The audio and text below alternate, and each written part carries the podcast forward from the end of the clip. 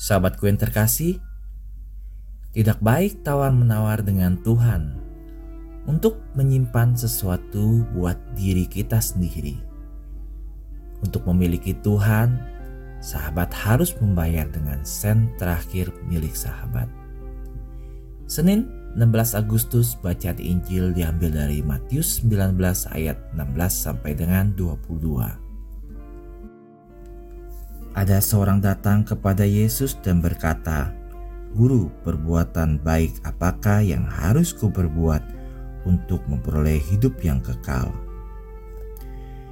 Jikalau engkau ingin masuk ke dalam hidup, turutilah segala perintah Allah. Kata orang muda itu kepadanya, "Semuanya itu telah kuturuti, apalagi yang harus kulakukan?" Kata Yesus kepadanya, Jikalau engkau hendak sempurna, pergilah, jualah segala milikmu, dan berikan itu kepada orang-orang miskin. Maka engkau akan peroleh harta di surga. Kemudian, datanglah kemari dan ikutlah aku. Ketika orang muda itu mendengar perkataan itu, pergilah ia dengan sedih sebab banyak hartanya. Sahabatku, pemuda itu pergi dengan sedih. Tulisan Santo Matius yang melihat situasi itu dengan matanya sendiri. Anak laki-laki itu memiliki semua yang dibutuhkan. Ketika Yesus meminta dia untuk menaati perintah-perintah Allah, ia tidak puas. Dia lebih ambisius daripada itu. Saya sudah melakukannya, katanya. Apalagi yang bisa saya lakukan? Dia baik, tetapi ingin menjadi sempurna, sahabatku.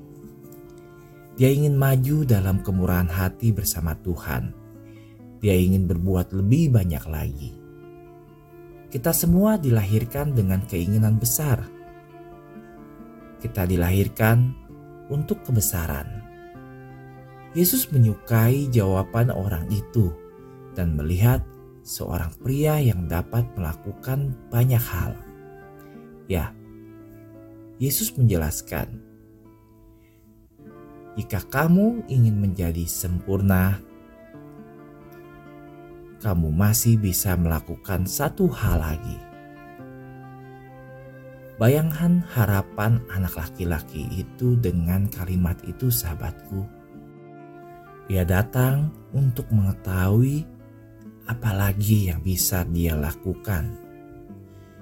Dan tampaknya dia siap melakukan apa pun untuk lebih bermurah hati kepada Tuhan. Jika sahabat tahu bahwa satu-satunya penghalang antara sahabat dan kebahagiaan mudah untuk dihilangkan, Tidakkah sahabat ingin tahu persis bagaimana cara menghilangkannya?